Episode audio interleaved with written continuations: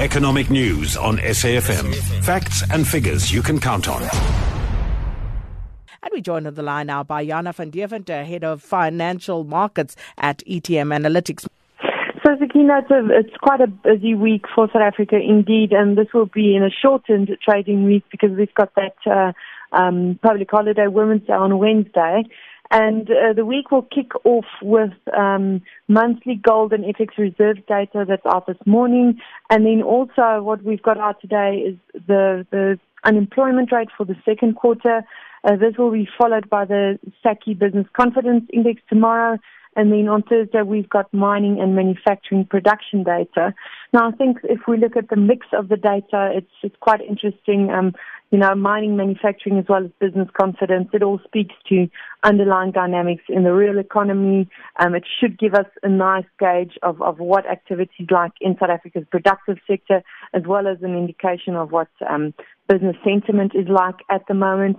And all of this then feeds back into um, the jobs market, of course. So maybe just to quickly look at what um, what's going on with the, the South African labour market um, ahead of the, the second quarter unemployment data today. And unfortunately, it's not a, a, a pretty picture.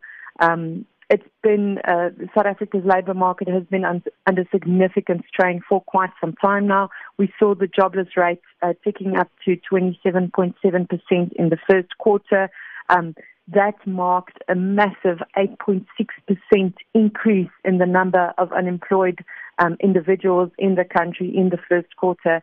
And I mean, uh, the numbers I think speak for themselves.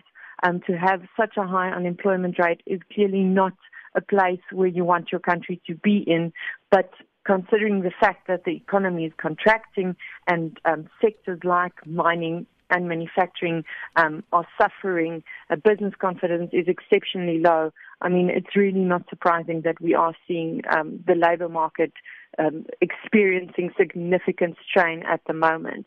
Now, we really do want to see um, a solution. Uh, we want to see uh, government taking efforts to, to bolster the economy in order to make a dent in this massive, massively high levels of unemployment. Um, and in order to to to get uh, you know in order to to get the economy to create jobs, we really do need to see changes to um, economic policy and and also to some extent you know fiscal policy. Um, so for the time being, unfortunately, we are not. Uh, it's or well, rather, it's very difficult to see how we're going to make a dent in this uh, in the, the the unemployment rate, given that um, the, the economic growth solutions that have been offered by government have failed to, to generate um, new traction in economic activity. So unfortunately, for the time being, um, the prospects for the labour market are not too rosy.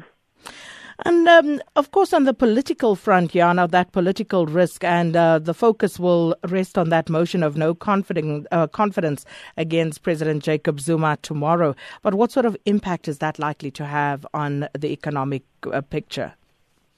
So, Sakina, um, firstly, before we've got that, that vote of no confidence um, in Parliament tomorrow, uh, the markets will be looking to um, an announcement by National Assembly Speaker Baleka Mbete today on whether or not um, this vote uh, or, or, whether or not a secret ballot will be granted for this vote that is taking place tomorrow.